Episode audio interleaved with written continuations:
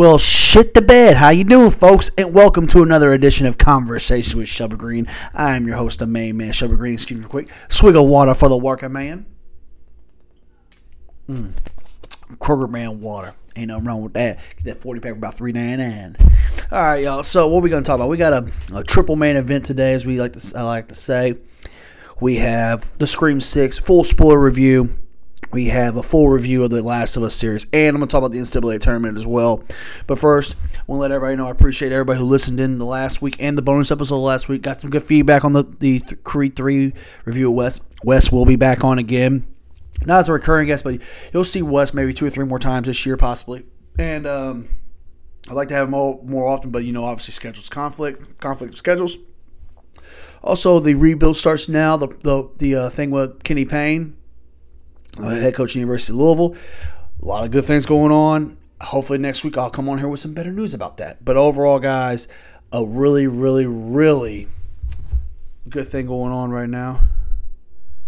Um, right now with a lot of things. Um, I officially have an Instagram page of this podcast. You can search at Conversation with Shelby Green. It will come up, um, just like the Facebook page. I am opening a TikTok, and I know I had an episode a while back of goodbye Twitter. Um, probably gonna get back on Twitter again. um, just feel like you know what I can get back on it and just I'm just gonna ignore the negativity and the bullshit and just do what I gotta do.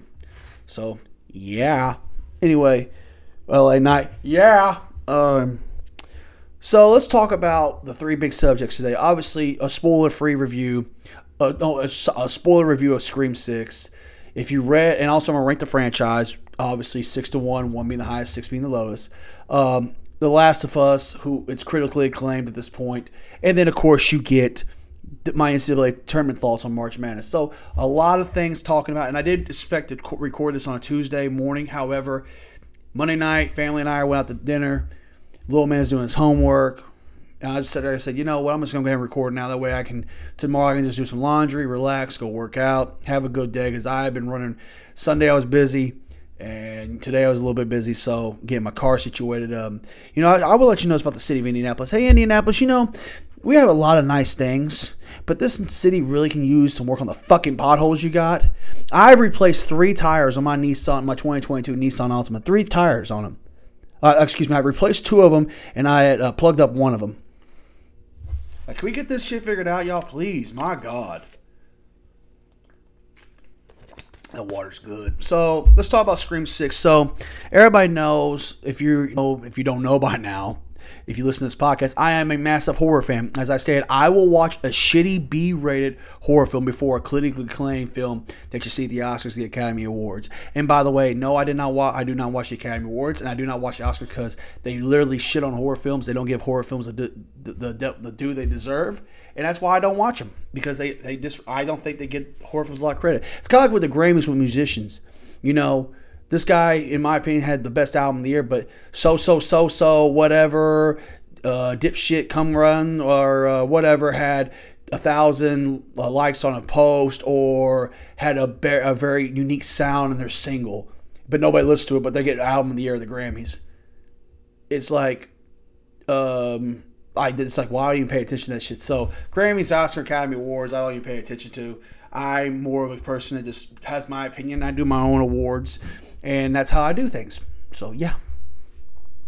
So Scream Six, obviously, are picking right up after Scream Five. Now there is a couple things that caused me to raise my eyebrow a little bit. One, Scream One and Scream Two were shot back to back. Everybody knows that, and critically, people love Scream Two. They're, the fan audience though doesn't is not. It's it's like hit or miss. And I am one of those. And as my Apple ID password comes up on my laptop, um, I am one of those people that actually likes Scream 2. It's um, um, you'll find out before my walk, walking into this film, it was my second favorite film of the franchise.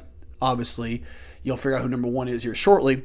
But I always like like Scream 2. Scream 3, mm, but you know, then we had a decade break, and then Scream 4 came out. Then we had another decade break, and Scream 5. Now we're getting this one back to back. And I will state this: I walked in this really excited. They were they were going to get out of Woodsboro because they they went to a college in Scream two, Scream three, and went to California, and Scream four and five they went back to Woodsboro. They're getting out of Woodsboro. Obviously, you know Dewey's not alive. He was killed on Scream five. Sidney Prescott, aka Neve Campbell. I should flip that, but she's always gonna be Sidney Prescott to me. She did not like her her role in the film or her pay or whatever it was, but uh, hopefully she comes back for Scream Seven, and of course you get Courteney Cox, and Gale Weathers. So I'm not gonna go for bit for bit for bit on this thing, but I will let you know this. Friday night, I got up. Friday afternoon, excuse me. Girlfriend said, "Hey, why don't you why don't we you get up early Friday so we all can go see Scream together?" Adrian and whatever he wants to see it, so we took little man to see Scream. Went to the Cinemark Theater here in Greenwood, Indiana, and I will let you know that's probably the nicest theater in the city limits, like from Indy to here in Greenwood. People know what I'm talking about. Greenwood's like a suburban of of on the south side of Indianapolis, and it was probably the nicest theater I've been into. Better than the AMC one, but that theater is just awesome. I mean, the way it's old school. It's an it was an old school dollar theater, and they've done a good job cleaning it up. I like the seating they have. Um, the the uh, the concessions are really good in my opinion. Uh, very roomy. The seats you have heated seats. So obviously, go to a theater, movie theater. I don't know about y'all, but my girlfriend constantly is cold all the time. She takes a damn blanket with her, and little man does too. So it's nice having some heated seats. So we we I walked in. I was like, okay, this is starting out good. So obviously, you go to a good theater. It's great opening up this film, you know, obviously you see Serrano Weaver. She is out on a dinner date wearing a dress. And Serrano Weaver, obviously, I remember her for Ready or Not, one of my favorite horror films of the last 10 to 15 years. A film that actually me and um, actually came out 2019, I think. And it's actually one of those films when you watch it, it's a damn good time. I recommend that Ready or Not with Serrano. I can't say if I butcher name, but she's in that film. It's really good. Check it out. But um, she opens up. She's on like a like a not like a double like a a blind date, and she's a college professor. You find out, and she's basically like trying to you know figure out this guy is. Text message they call. And you hear the voice, and obviously we all know this swerve is coming. We know it is. Obviously, you know it's the kill, the voice of whoever the ghost face is. By the way, one the we talk about iconic voices in cinema. Roger L. Jackson as the, the voice of Ghostface to me is in that conversation. Iconic. When you hear that voice, you go scream. I mean, you hear the TikTok thing. The TikTok thing is Roger L. Jackson's voice, the scream thing, you know, and he just delivers it. I want to play a game. Like just the way he says things.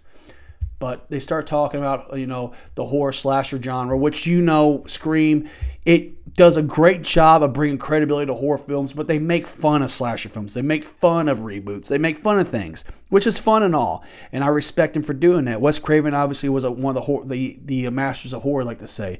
I'm more of a John Carpenter fan, but Wes Craven is in that conversation, my fan, in my opinion.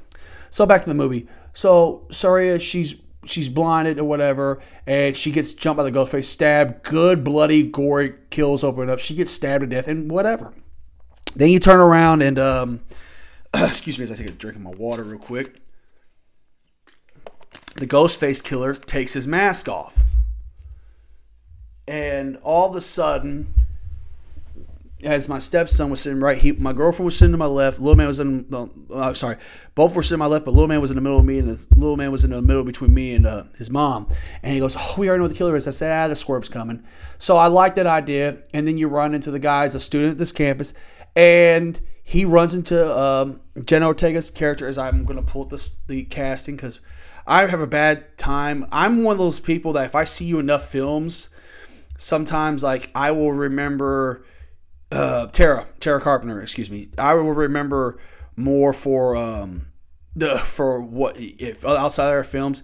Like Jenna Ortega, she's the new Wednesday. She's been in X. She's been in a lot of films. So she's got this Tara character she's being is pretty bad. She's pretty good in. Um, excuse me. So you find out that. Oh, I'm trying to think real quick. Um, uh, obviously, there he's telling her she's telling him to come to this party yada yada yada. They're all going to this party. And basically he goes back to his ho- his his room. And he goes in there. And also some cool easter eggs. You see jason takes manhattaners uh, in this film. You also see a um, a horror podcast. God dang it the, the name escapes me but it, it's actually a really good one. If you go back and look at it you'll see it's on the plaque on the wall by the tv and you see that, and then of course you find out this guy is sitting there and he's talking about we did this. We got we, he gets a phone call from the guy he's supposedly his roommate, and they're both part of this Ghostface cult or something like that. They want to finish the film that was started in Woodsboro, supposedly. Same motive. And you find out that there's another Ghostface committing these that, that, that, basically got in already, killed the other one, and killed him. And it, you, the tension you built, it was very nice. And I love the scene where he goes at the end where he's about to die before he gets killed. He goes, "We will finish the film." He goes, "Who gives a fuck about a movie?" And he gets he gets killed. It's nice. Um, but I will say this: like, Open Up was great. I will also, I'm like I said, I will get this. I've seen some people online criticizing Melissa Barrera as Sam Carpenter, at Sam Carpenter, the obviously the main girl, the the, the, the legitimate daughter of Billy Loomis, and I will let you know that. To be honest with you, I am a fan of her. I think she's really good in this. I think she has that stone faced look on her. She looks like she's a deer in the headlights sometimes, but I think she does a good job overall.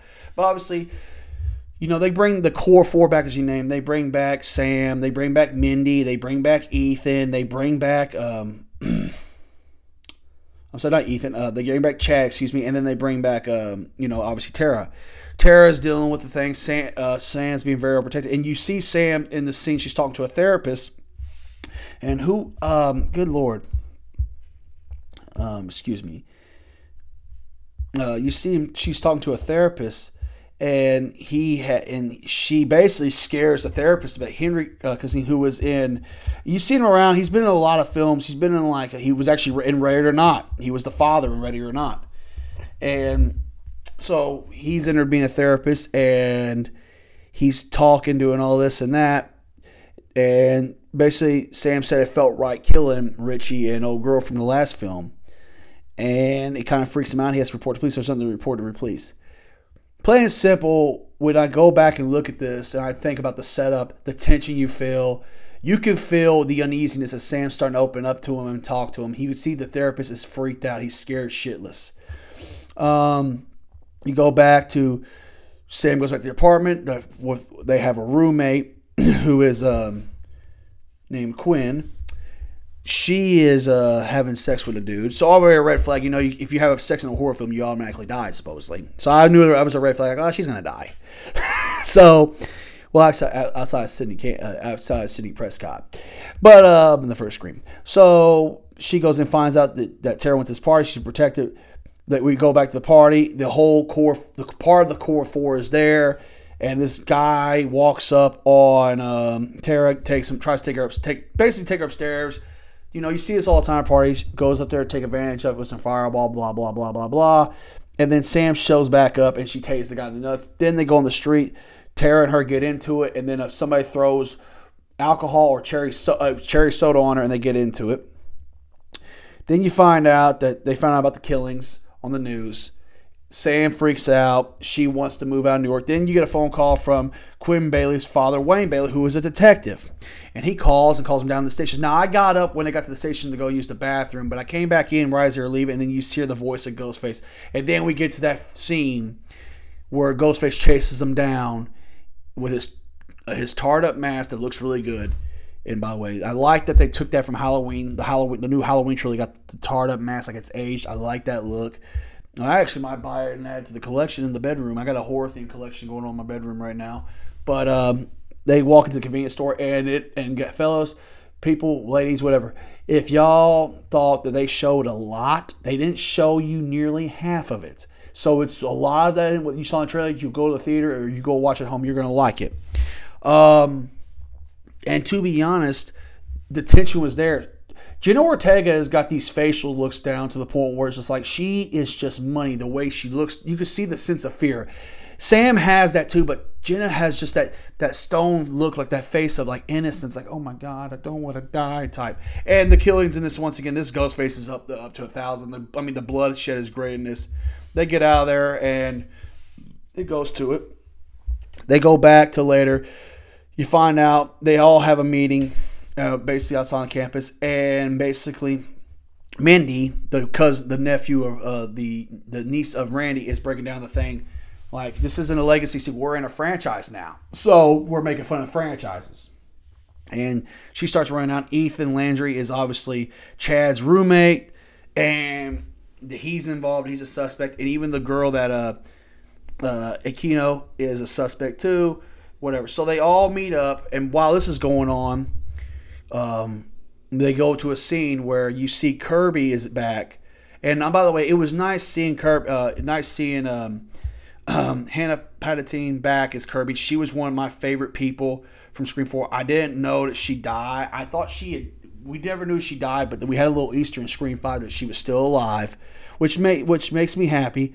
But she's alive and she's in this, and you find out they're studying the cases of the murderers and everything else, and blah blah blah blah blah. And she leaves. The the uh, obviously the the Wayne Bailey, Wayne Bailey, the detective, um, tells him to call down in Atlanta to find out something about Kirby.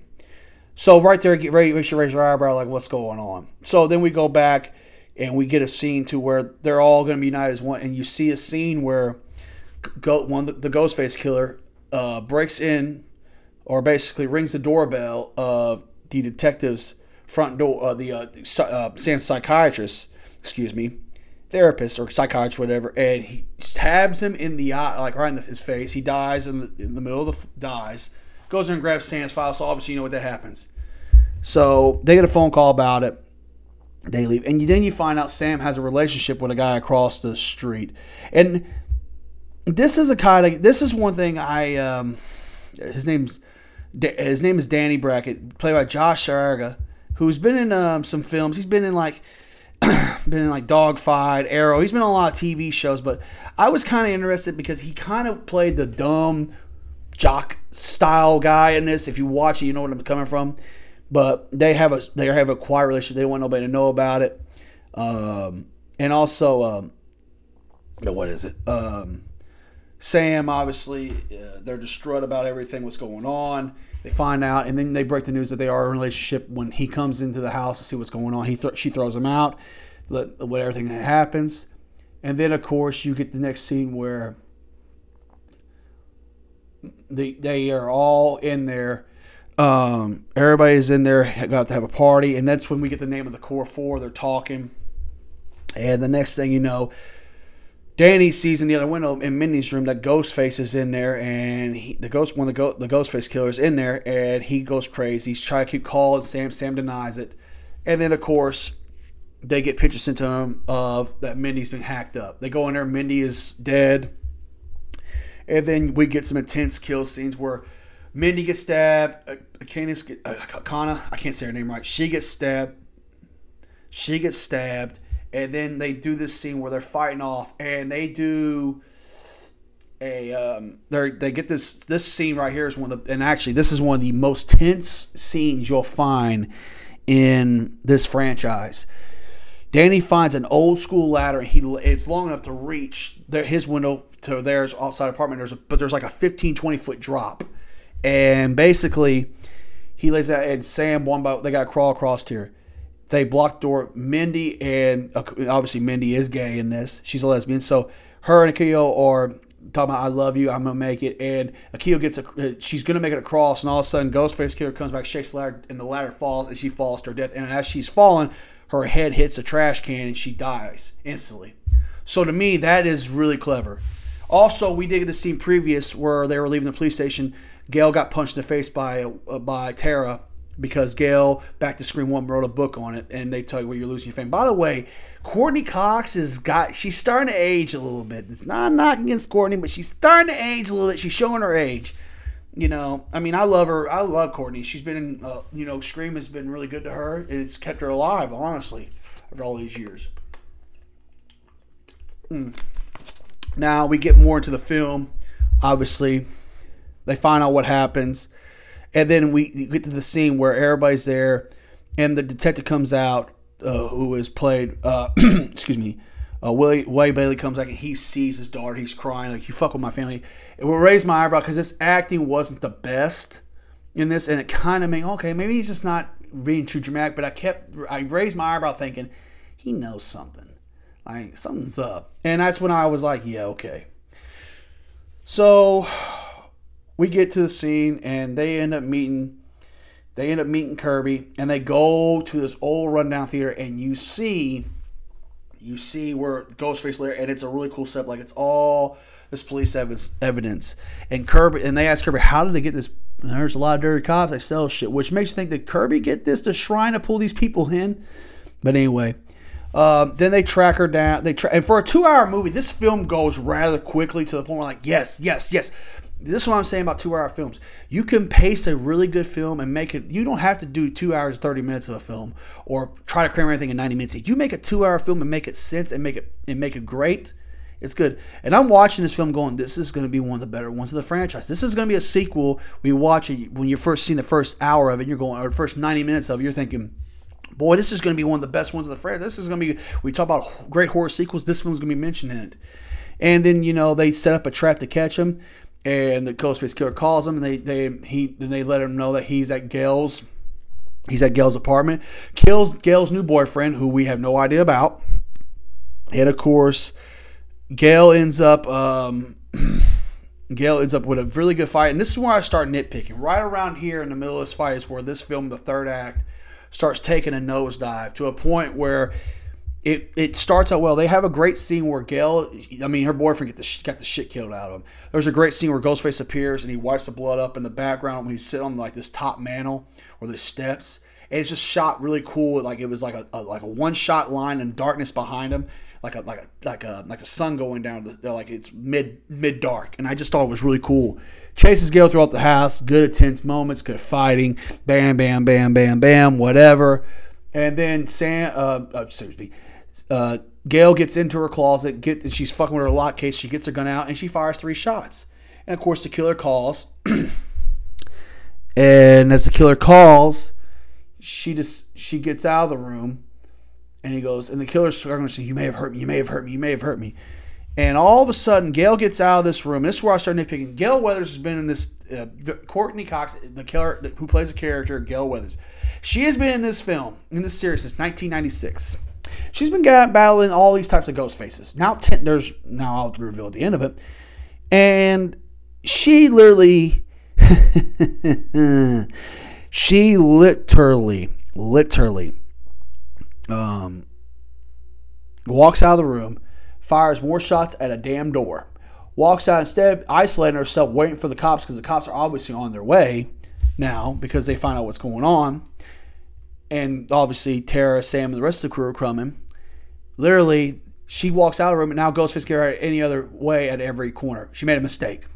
Now I understand people say, well, you know, it could be just a, you know, people screw up, make mistakes. No, you're dealing with serial killers. You're dealing with this thing. You obviously know this. You're a, a journalist. You're smart enough to know this.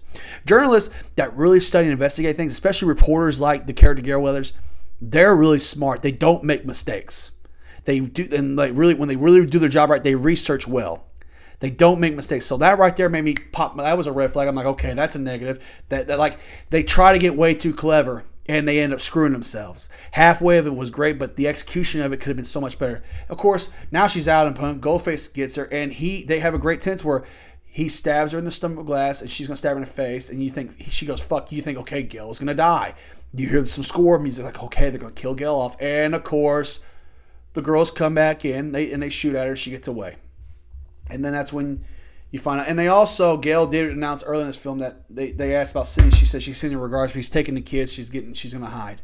So obviously they left Sidney Cannon in this. They didn't forget about her, but they just let her say, "Okay, we're gonna keep you out of this. We're not gonna bring it up."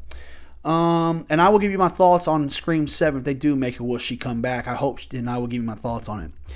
So now Gale passes out. We don't know if she's dead or not. There's no expect, expect her pulse is low, so they don't know if she's alive or not. Nobody questions it. Nobody. I don't think she's even confirmed. And she's still alive. The group meet, um, as you know, the group agrees to meet Kirby at the, the theater, the Trap Ghost Face and then they go to the subway platform. Now, this scene that I thought they ruined this by showing way too much, and they didn't show enough. They show it's a good slow build, and the lights going off, and Mindy does get stabbed by Ghostface, and Ethan, the guy who is Chad's roommate, who Mindy is, is suspecting he he's this, gets over and helps her out, and then.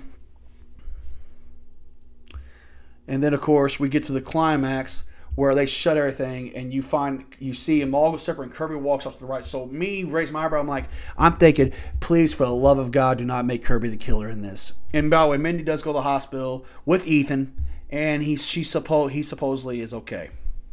Now we get in there, and then the detective calls. Wayne calls him and said he finds out that Kimmy was fired from the FBI months prior for being mentally unstable. And then, of course, while that's going on before that, Mindy sees a vision of her father. And Billy is talking to her, telling her, "Don't this make great?" And he she grabs his the original knife for the first film to defend herself. Of course, the two ghost faces appear out of nowhere. They attack Chad, and I thought they and they stabbed and they gutted Chad. Like I was like, "This is good." They run away. And then as they, they're trying to escape, they meet in the middle of the theater. Kirby and Wayne both arrive with their guns drawn. And they're going back forward. Wayne says, Don't trust her. Kirby goes, What the fuck? I got hit by a rocket. That's What are you talking about? And he shoots Kirby. And you find out that Wayne is one the and you find out in this film there's not one, there's two. There are three Ghostface. Wayne is the Ghostface killer. And he orchestrates the killing with his children. One, Ethan finds a son, and the other one, Quinn, who we thought was dead but wasn't. And that's when I like this. I said, if his acting was a little bit better, I would have never suspected Quinn. But they threw one at us, and they nudged that they are the that they are there to avenge their death of Richie from the fifth film. So they fight off, and this is where right there the way it was delivered, it was just like if you could have just executed this just a little bit better to now it's just like why you had me going with Kirby there, but why did you? But it's just the way that Wayne's character was acting in this. There is a scene after everything where him and Tara, uh, him and uh, him and Tara running each or Sam, excuse me, running running each other. It is so hokey and bullshit. It was laughable in a bad way. Like it was laughable with a cringe the way he was running at running running at her. Obviously, they um, they they fight off and Tara has the best kill in this movie. She stabs Ethan through the mouth in a scene where she's hanging on. She goes, "Let me go." She comes down. Ethan stabs her, and he stabs her through, stabs him through the mouth. Like it was it, the easily the best kill in this film. One of the best, not only the best horror kills I've ever seen, but easily top tier in this franchise. And then Sam gets revenge by killing Quinn. I mean, she beats, and then obviously they the fight happens on top of the roof and and Sam actually grabs. She actually shoots Quinn in the head with Kirby's gun. Kirby lives through this again, and they have that fight at the end. And at the end, they um, Wayne wakes up, and Wayne wakes up, and um, Wayne wakes up and he finds he's in the room and he's talking about you got killers in your blood. And this whole thing was because they want they didn't believe that Richie did all this. Like Richie could not have done all this. Basically, they were trying to get revenge for the son because he was trying to get rid of the world of Sam. Basically, which makes sense. I mean, people there's folks like this all the time are out there, but the same time makes you go like, huh? Anyway, so they're going back and forth, yada yada yada, and um, basically, she dons Ghostface and she stabs him, and she goes, "You're right." And they have I can't remember the way they climax, but they climax in a way, and they climb in a way, and then um, and I can't remember what it was, but I can't remember what the quote was, but she was getting ready to kill her, and then Kirby comes out of nowhere with the the TV that was in there that killed Stu Master of the Head, killing him. Kills it flat out kills um kills uh god damn it. It kills um I'm sorry, Wayne. And the, the next thing you see the cutout, they see the scene where you hear the classic theme, Red Right Hand. They're sitting there talking, they're walking out, and then you see Kirby's low on a stretcher. She goes, "If you guys ever need this, we're a family. We're in this together." So I'm leading the hint that Kirby's gonna help them. She's gonna be back, which makes me ha- happy. Um, Sam and Tara Sam agrees to let Tara live her life more independently, and Tara, Tara goes to agree to therapy. So they have a meet. Mindy, and here's the thing: Chad is still alive after being stabbed 19 fucking times, which I'm surprised. I don't know how he lived that. And then Mindy, who was just stabbed in the stomach, comes running out of nowhere like nothing's wrong with her. And Sam, as we're they're going with the ambulance, um, her boyfriend shows back up, Danny. They're all going to leave. And Sam opens up a bag. She sees her father's mask. And, she, and Terry goes, Sam, you come in. She drops a mask. And they walk off in the scene, New York City. And that's the way it ends. And then they had a post credit scene where we waited, waited, we found out what it's supposed to be. And then you hear Mindy go, there's shit, there, everything doesn't need a post credit scene. And it ends. So it's kind of funny. So here's what I think about this, and this is I'm probably missed a lot of key elements, but I broke down what I can remember the most. I did see this film on a Friday. I enjoyed this movie a lot. Um, I'm gonna rank the franchise right as soon as I get finished review. But here's what I think: the first 90 minutes of this film is probably the one of the best, well done parts of this franchise since the first one, in my opinion. The third act, however, gets a little too clever for itself. They try to do too much, and also the fact that you have made this point where you're giving the legacy characters the old the, the the the founding the founders the mount the the founders the founding fathers i hate to use that term because we're talking about Gale in this too whatever. Gale for somebody yeah she may be getting older she may be wiser but come on you make mistakes but it doesn't make sense. I felt like they should have killed Gale off. I think it would have meant more if they did it. I think killing Gale Weathers off would have meant a lot more in this. Her acting in Scream 5 was not the best. She's solid in this, but that little mistake she made, it was just like, that would have been the perfect opportunity to kill her off, but she got saved again. She's been saved how many times? She got saved in Scream 4. Five, she barely made it. And then six, now it's like three times in a row. She's getting close. It's just like you need to pull the trigger on that. Because if you're going to bring Sidney back, which for seven, which I think they will, I really believe that it could be a good reason to, you know, get Gil out of there. Um, so on scale one to 10, like I said, I did enjoy this. The ending was great, but the just uh, the ending was solid. It just I wish they had just executed a little bit better and just try not be so clever. And also the Wayne Wayne speech of how to do this and why they did this is just and and Quinn and Ethan's acting is just a little too over the top to me. And I'm just like, huh, whatever. But overall, on scale one to ten, it's another solid Scream franchise. I'm gonna go give it an eight and a half, eight point five out of ten. I recommend you go see this. I recommend you add it to the collection. So I really enjoyed it, and I am excited for Scream Seven. Before I get my thoughts on Scream Seven, let's rank this franchise. There are six films in the Scream franchise, and I will start six being the lowest, one being the highest. So, and I'll let you know there there is not a bad film in this franchise. The last one I'm about to name right now, the, the, the worst one in this franchise, quote unquote, it's still a watchable slasher film compared to some slasher films. Anyway, so number six, the worst of this franchise, or the least favorite in my opinion, is Scream 3. It takes a lot of hokey advantages. There's only one killer in this, but just little things I just don't understand and get with it to the point where it was like it felt like a cash grab to me, and it felt like there could have been some things done differently with it. With it, and it's still it's still a watchable slasher, but it's just not that good. It's okay. Now, five to one up here, man. There's not a bad one. There's not a bad one in this franchise. So number four to number five to me, excuse me. I'm going to go with Scream Four. I like Scream Four. I am a fan of Scream Four. I think it's really good. I think Emma Roberts was a really good character. I like Kirby in this.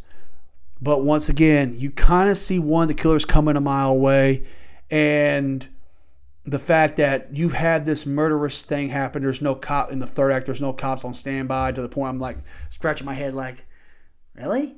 Okay, makes a lot of sense, I guess. But Scream Four is really good. Number five, uh, number four, excuse me. I will go with, and this is not a controversial take, but it's still really good. Is Scream Five. Scream Five to me was really damn good. It did a lot of good things. My biggest issue with Scream 5 was once again the first hour of this film it feels like they they put they they just i feel like they made it so easy to guess the killer. Like least screams like i talked about scream 6 and uh, like minutes ago least scream 6 led us down a path like we didn't know who it was. We kind of figured out who it was in this. And all of a sudden now sam is an eligible uh, a child of Billy. Uh, they throw that in there, which I'm fine with. But Dewey's execution is I like Dewey going getting killed, but at the same time, it was one of those like the way he's killed. You cannot tell me that the girl that killed him obviously did that. It just does not make sense. And another thing, Gale Weathers acting in that is not the best. and the and I felt like they those legacy characters they brought in was kind of just they were just thrown in there. They weren't really executed well. And Neve did a, like Neve Sidney's really good in it, obviously, but it still could have been better. But overall, it's still a damn good sequel. Top three, baby. And I was debating back and forth on this, and I swear to God, I almost like I said, but what happened was that third act had just been executed a little bit better. Scream 6. Scream 6 is number 3 for me. I really enjoy Scream 6. I will watch it again when it comes on streaming or I'll obviously when it's able to buy, I will watch it. I love it. I still like it a lot. I just feel like the third act could have been just a little bit better. That's all. Obviously, the top two. Here we go. Number two, Scream 2.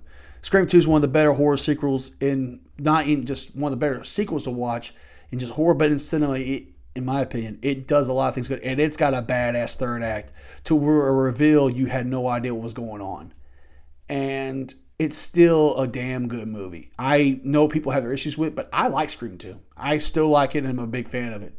Critically, it was very successful, and I know fans had issues with it. I don't know why, but overall, definitely like it.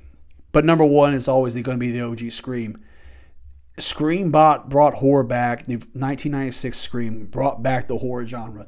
If anybody knows, the 70s and 80s, especially the 80s, was slasher crazy, and it kind of killed horror films. They had some successful ones. They had Candyman. They had some other ones I can't name. Army of Darkness came out. Um, but it really wasn't nothing. It wasn't like the 80s. And Scream in 96, like, it, and a lot of people know this that were, I wasn't obviously, I was three years old when this film, the first Scream came out. But I remember buying the VHS because how the cool the cover was.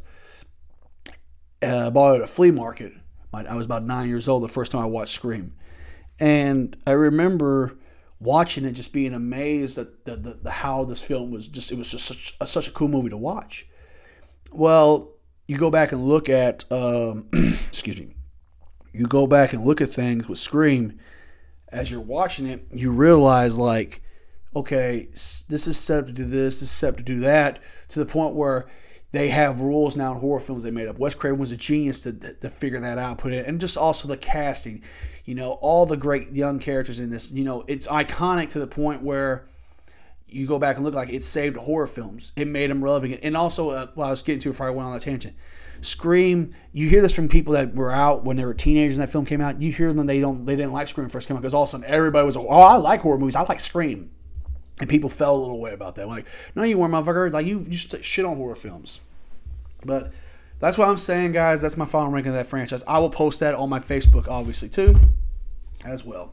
I'm gonna take a little swig of this water real quick. So there's two things I want to address.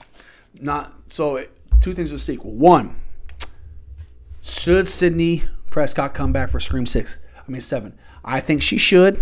They kept her alive. They said she's taking kids. She's going to step away for a little while. I hope she comes back. I really do. And the the producer and director came out and said they want they would love for that to happen. And one last thing, the Stu the Stu rumors. Is he alive? Is he dead? Kirby mentioned it. He goes, well, Stu was dead. He goes, do you really believe that? Anything could happen. We don't know if Stu's dead. He did have a TV dropped on his fucking head. Um, I think we need to let that rumor lay to rest. Because if you do bring Stu back and you kill him, like, what does that do? I would personally think if you do bring Stu back, how are you going to make it relevant to how to get out of prison? How do you escape an insane asylum? They were teenagers in the first Scream, but at the same time, like it wouldn't make sense, don't you think? So I think they're at a, they're they'll figure some creative way out. And also, I will pro, another pro, positive about the the Scream Six. They did a good job utilizing utilizing New York, in my opinion, as well. So obviously, guys, that's my take on Scream and Scream Six, the franchise, everything else rumors. Now let's talk about The Last of Us. That's a trick or drink of water. This is gonna be a long episode, by the way, guys. Maybe one of the longest ones I've done. So basically, everybody knows that. Um, I have played. I am a Sony PlayStation guy. Video. I'm not a PC gamer. I'm not a Microsoft guy. I'm a Sony guy. I'm a PlayStation guy. And it. I had played The Last of Us. I'm in the middle of part two right now. I have played The Last of Us on the PS3, beat it. I played on my PS4, beat it. I bought part two of The Last of Us, and I got like maybe 20, 30 minutes into it, and I got distracted, never played it again. I bought my PS5 and I have been playing part two from my PS4 because of my obviously my my PlayStation tag and shit. So I'm playing it and I enjoy it. I still believe that I am a uh, res- when I come to horror games. I always say uh, Resident Evils will always be the one. Resident Evil 4 will always be the one for me. But I always say there's not a better storyline story game that has a better climax and ending or just from point A to point B than The Last of Us. It's a classic. So I was very excited. I was excited about the casting in this and everything else. And I'm not going to go through episode through episode through episode. I plan on doing that, but it was just too much. I'm going to let you know this. On a scale of 1 to 10, this fucking series is perfect. It's not, there's not one negative thing I can point out. I know people have a big issue with episode three or four, the gay couple episode. Everybody made a big fucking deal about that. I didn't give a shit to be honest with you. I felt like they, I felt like they spent way too much on that and could have done a little bit more with Joel and Ellie in that. But it is what it is. Um, you know, they gave off, you know, the, the I mean, the casting is just, so fucking good. You know, and not only that, also I know people had some issues with Ellie. I think the the I'm gonna pull up the, the name, actress's name. She was in Game of Thrones, obviously. Oh, excuse me, as I take a.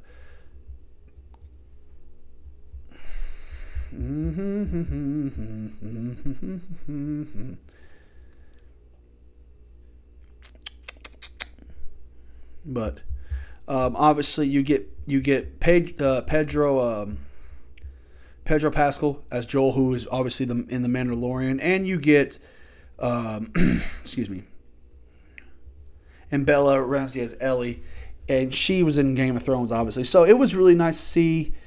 Um, see, and also the opening.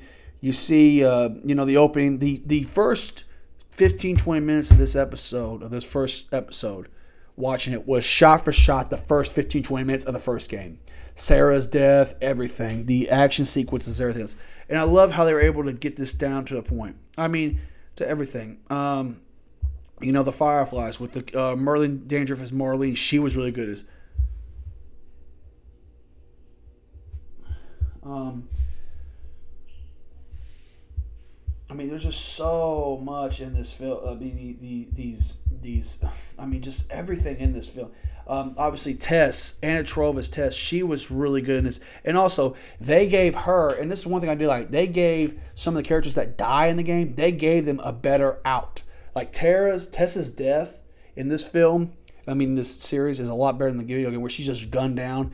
In the game, in the, I mean, the, the show, she blows up a building, sacrificing herself. It was really good. Um, I liked in episode seven, they did the DLC.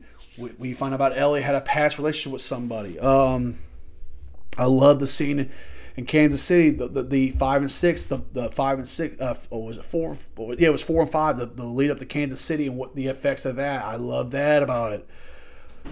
I mean, there was just so much in this show that made me just go like, God. I mean, it was just so good. I love the fact that the character Sam being deaf, and I apologize, I'm just rubbing it off my head. But the ending of this, the ending of this, and I have not seen anybody online bitch about it. To me, if you want to pay tribute to a video game that has the following that The Last of Us does and want to do something right, the end of it, in my opinion, was done perfectly. See, there's always that thing. People always know, well, Joe's really not a good guy, but people watching this show don't realize when we say this. I was talking to a friend of mine, uh, my friend of mine, a buddy of mine from work that we're, we're work buddies. We get along.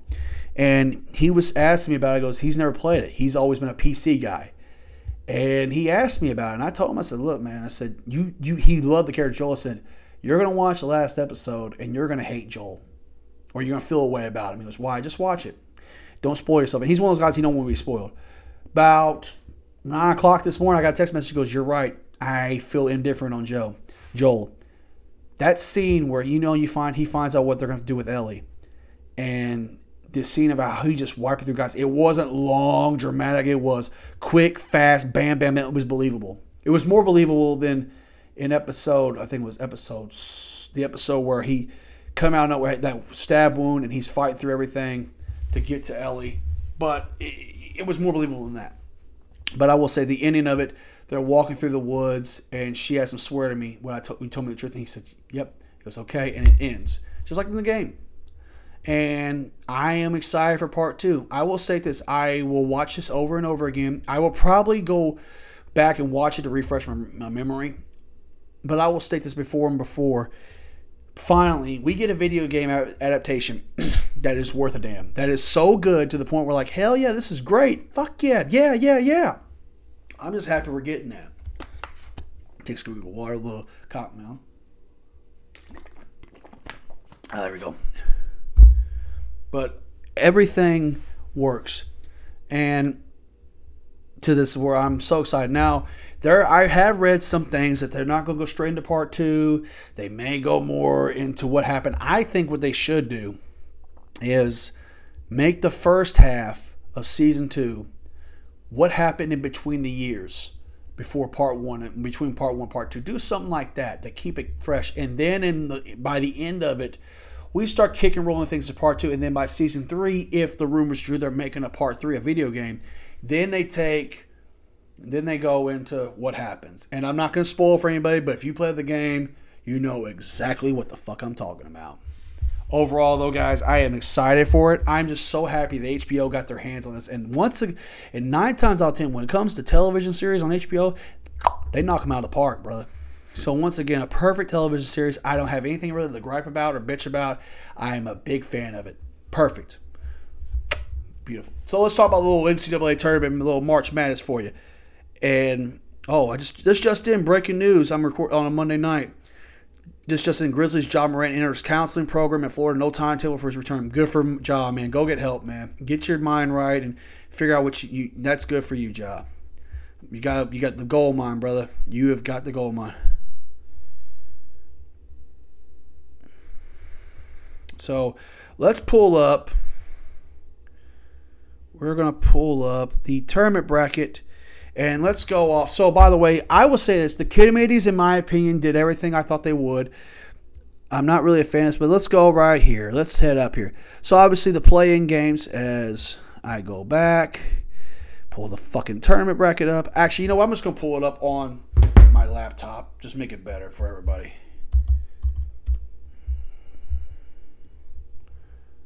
And here we go. Let me pull it up. Let's see if I got an image of it. Aha! Here we go. I don't care. I'm not going to print the fucking thing out. Da da da da da. Just pull the bracket down. Where is it? Okay, here we are. Try and get this damn thing to load up, guys. Apologies, real quick. Back it up a little bit.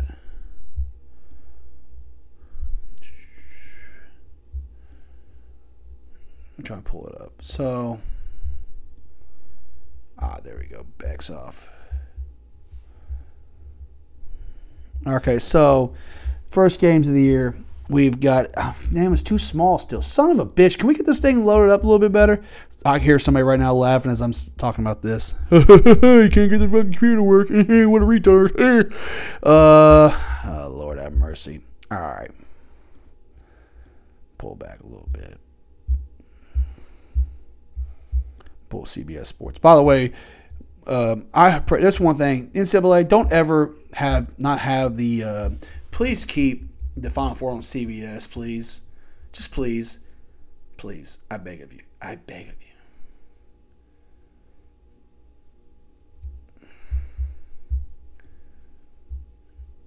All right, that's a bracket game. I'll probably put a bracket in tonight just for the hell of it.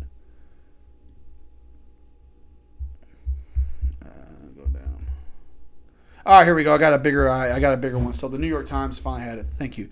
So we're gonna go in the South region. Number one, Alabama. They'll take on the winner. The, the play-in game between Texas A&M and MEC and Southeast Missouri State. I think Alabama gets through the first round of that one. And by the way, this is just my opinion on games, so don't get butthurt if I say your team didn't win this or didn't win that, blah, blah, blah, blah, blah, blah, blah, whatever.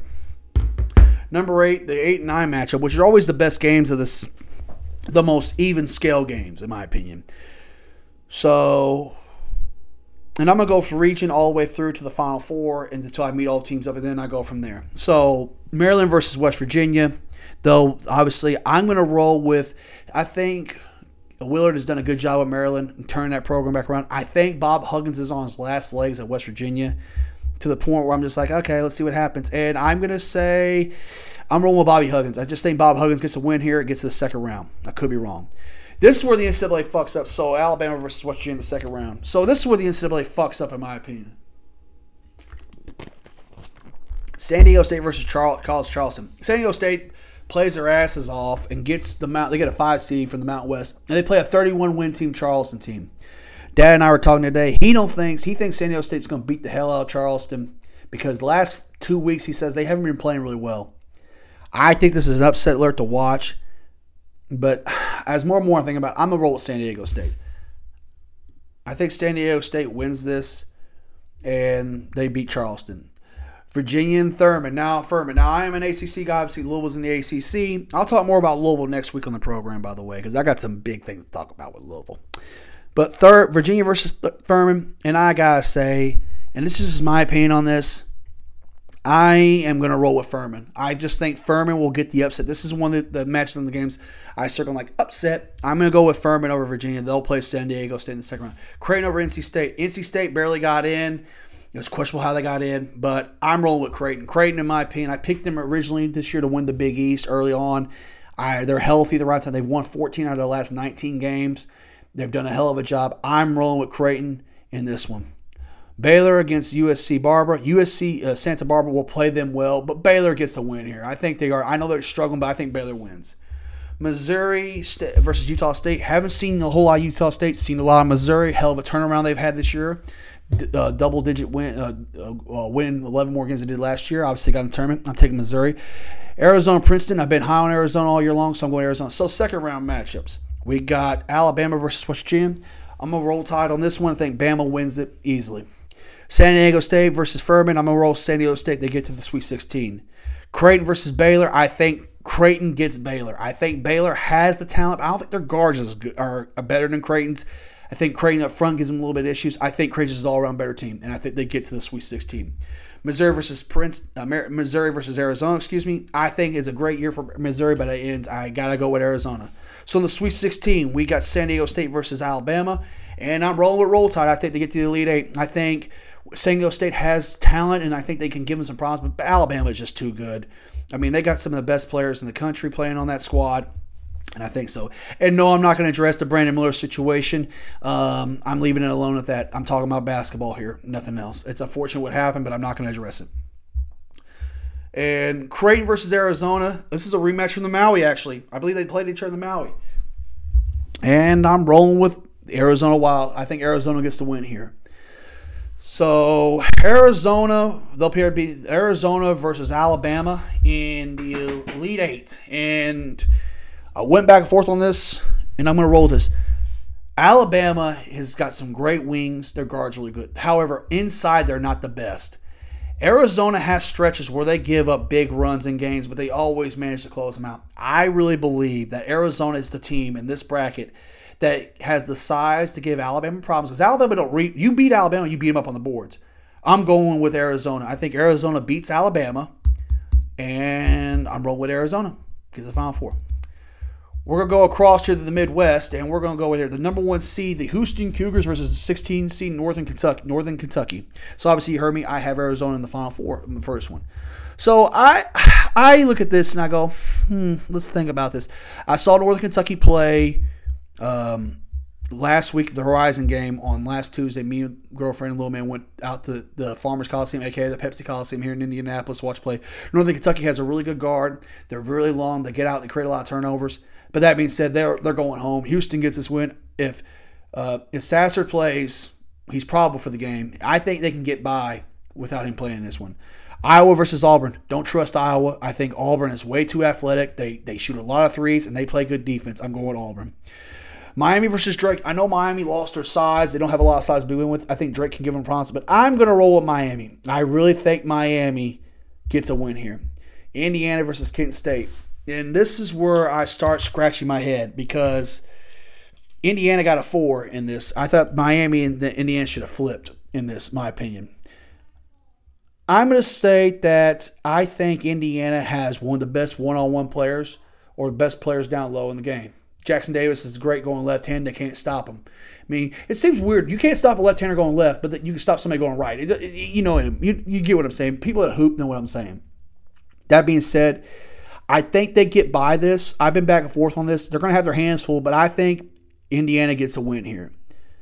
Iowa State will face the winner of Mississippi State and Pitt. I'll take is what it is, but I'm thinking Iowa's getting to the to get into the second round or the third round. That's the second round in my opinion, but yeah. Xavier Kennesaw State. Xavier's very underrated. Nobody's talking about them. They made a run in the Big East tournament. KO short against Pro, uh, against Marquette, but I really really like Xavier. I think they win.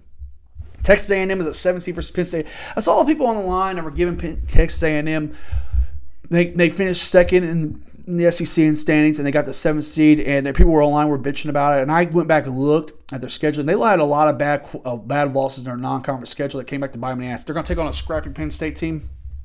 Hell of a run by Penn State, man, getting the tournament. Scrappy got to the Big Ten title game, won, had some big wins down the stretch. It goes home this way. They're going to lose, and I think A&M wins.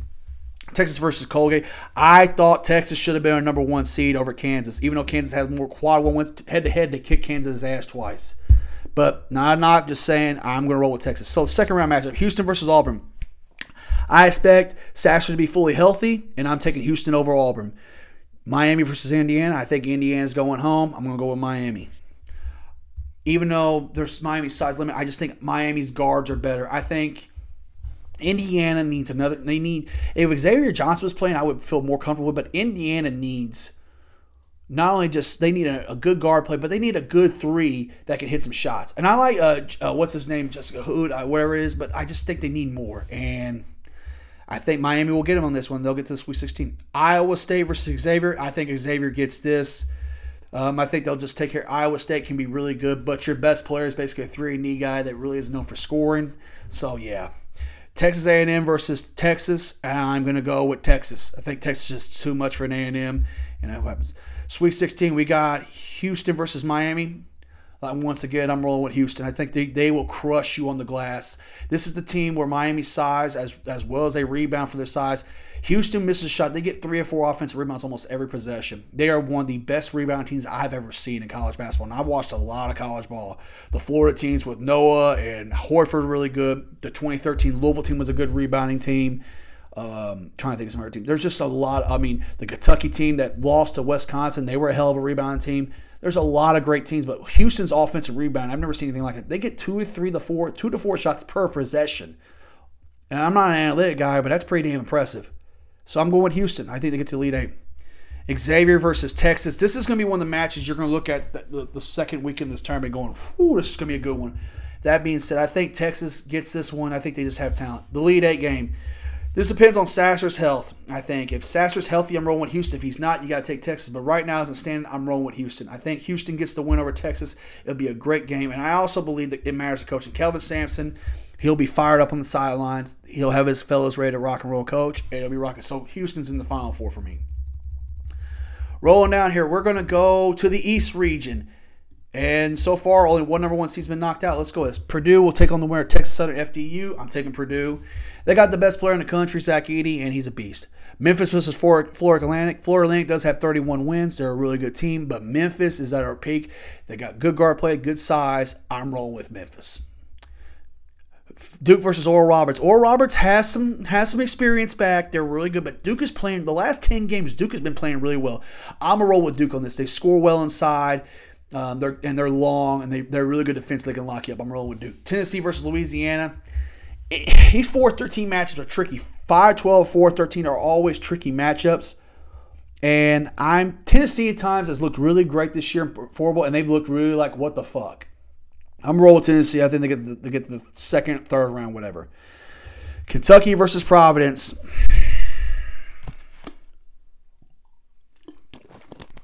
Jay Wright said best. He believes this one, the winner of this game can get to the Sweet 16. That being said, I'm rolling with Providence, and then and I can hear people, oh, you're a Louisville fan, bro, against Kentucky. No, I believe that Providence is better. I think they have more complete. I think Bryce Hopkins, who did not play at all against Kentucky, he transferred to Providence. I think he is going to dominate, and he's going to have a big game. Unless Oscar for Kentucky, Oscar Tshiebwe, or whatever how you say his last name, unless he goes in there and get you 30 and 15 or 30 and 19 unless somebody else comes out and has a big game. Kentucky ain't winning, so they're going to have to have some. So I'm going Providence. They're not playing well either right now. Kansas State versus Montana State. I'm rolling Kansas State. Kansas State's very underrated, really good team. Mar- Michigan State, USC, two teams that I really don't care about. Izzo's really good. USC. Uh, I thought about going with USC, but I'm just going to roll with Michigan State. I think they're going to get a win. And the most underrated team in this tournament, nobody's talking about the Marquette. Marquette, they get there. Nobody talks about. They are the two seed. Marquette gets in. It's a win. Second round. This is going to be. A, this is going to shock a lot of people. Purdue versus Memphis. Sorry, taking Memphis to knock out Purdue in the first round. Here's why: Zach Edey is a beast. He is a beast. But I don't think Purdue's guards are better are good enough to get get you get you to the Sweet 16. I don't think they are. Unless they can ride Edey, they got to, their their guards have to play big. They have to step up. Kendric Davis for Memphis can score, and Memphis has a lot of length and size. Edey is going to get his, but other guys around, I don't think anybody else is going to eat, and they're going to neutralize that. And I really believe that Memphis gets the win here, and Purdue is the first number one seed to go home. Duke versus Tennessee. I went with Tennessee uh, when I first looked at this, but I'm gonna change my mind here. I'm gonna go with Duke. I think Duke gets to the Sweet 16. Providence versus Kansas State. I agree with Jay Wright. I think Providence is going to the Sweet 16. I'm taking Providence. Michigan State versus Marquette. Marquette's just too much for Michigan State. Marquette gets to the Sweet 16. Sweet 16 matchup. Memphis versus Duke. And this is a shocker for a lot of people. I'm going to rule. I think Memphis gets to the Elite Eight. I think they are long enough. I think they're athletic enough. I think they have a guy to get, go get them a bucket. And I think they can give Duke some issues. And I really believe that this is the game where we go, okay, Memphis gets the Elite Eight. Sweet, another sweet, the other Sweet 16 matchup: Providence versus Marquette. Mark, uh, a Big East, a Big East rematch. Providence is really good. They fight, they play hard, but I'm going with Marquette. I think Marquette just gets the win here. So the final four, this Elite Eight game, Memphis versus Marquette. I sat there and thought about it, and I'm rolling Marquette. I think they're the most underrated team in this this tournament right now. Nobody's talking about them, and I really believe that I'm I'm just going to roll with Marquette. I think they're hot right now. I think they get to the Final Four. The final region to talk about, then we're going to talk about the Final Four. The the West region, Kansas is number one seed. So let's start with Kansas against Howard. I'm taking Kansas. Kansas, in my opinion, is the best starting five in the country, but their bench is not worth it. It's not great. Got one of the best players in the country, Jabari Wilson. Maybe the best player in the country to some people. Arkansas versus Illinois. I just Arkansas to me, I picked them earlier this year to win the uh, the SEC. I think they're still really good. I think Musselman has too much talent to be an eight seed. He, I mean, he should have been a, at least a four, a minimum of a four seed in this, in my opinion. They did have a lot of injuries, but still, I just trust Musselman's Arkansas team. They're more athletic, and I think they're going to beat Illinois. St. Mary's for VCU. This is a tough one. St. Mary's has had they played some tough games. VCU is hot. I'm gonna roll with hmm. I'm just gonna go ahead and get me a. Uh, I'm just gonna sit there and I'm gonna give St. Mary's its due. I think St. Mary's gets this win. I think they get this win, and I think it'll be a, it'll be a, a, a good victory. I think. Connecticut versus Iona, and look, I'm not taking nothing away against Rick Pitino, but their best, their inside presence is kind of beat up right now. UConn's turning on. I'm a, I think UConn is on the cuff of being back to where it was. If people know what I'm talking about, in the 2000s, and they won a title in 2014. I'm taking UConn, but in a nail biter with Iona, a nail biter. Texas Christian will take on the winners. Um, that's uh, obviously a TCU will take on the winner of the Arizona State Nevada game. I think Arizona State beats Nevada, but I think Arizona State goes home. I think TCU gets a win here. Gonzaga versus Grand Canyon. Gonzaga needs to be careful, but I think Gonzaga gets a win here. Gonzaga gets a win. Northwestern versus Boise State. I'm taking Boise State. I think they're better than Northwestern. I think they get a win. UNC Asheville versus UCLA. UCLA gets a win. So we go to the second round. Kansas versus Arkansas. Kansas better be careful they play Arkansas because they could be in trouble. But I'm gonna go with obviously. I'm gonna go with Kansas. I think they're good enough. St. Mary's versus UConn. If I can't remember if I picked who I picked.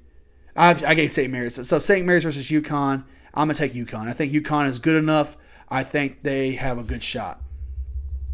Um, TCU versus Gonzaga. I'm gonna go TCU. I think they get to the Final Four. Boise State versus UCLA. UCLA is just too much. This bottom part of the West is kind of weak in my opinion.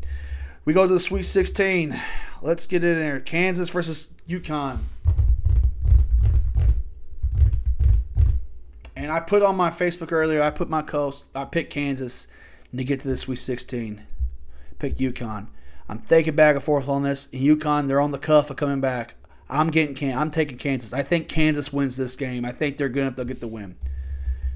UCLA versus TCU, taking UCLA. So an Elite Eight matchup. We're going to go with Kansas and UCLA, two storied programs of all time in college basketball. And I will sit there and go with this. I have stated many, many times before.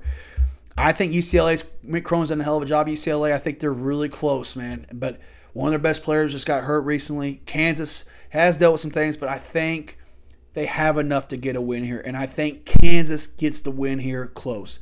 So if you look at it, two twos and one make the final four. Pretty impressive. So let's go up here. So the first so the first uh, the the game between Al I mean excuse me Arizona and Marquette the two the two two seeds in the East and South regions.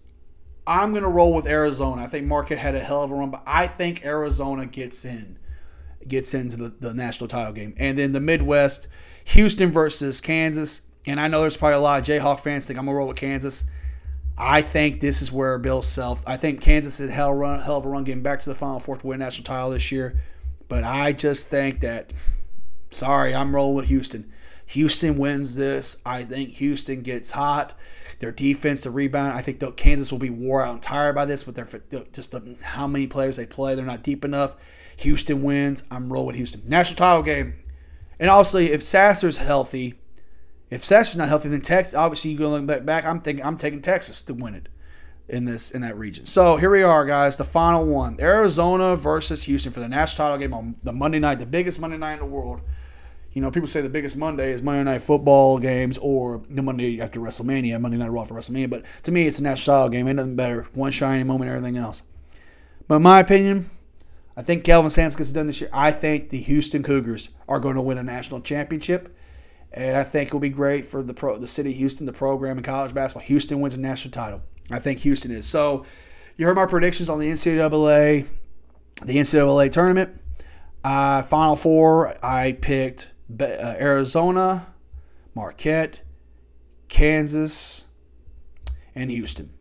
And I'm taking Houston to win it all. So once again, for our closest shows, I show I appreciate everybody the support.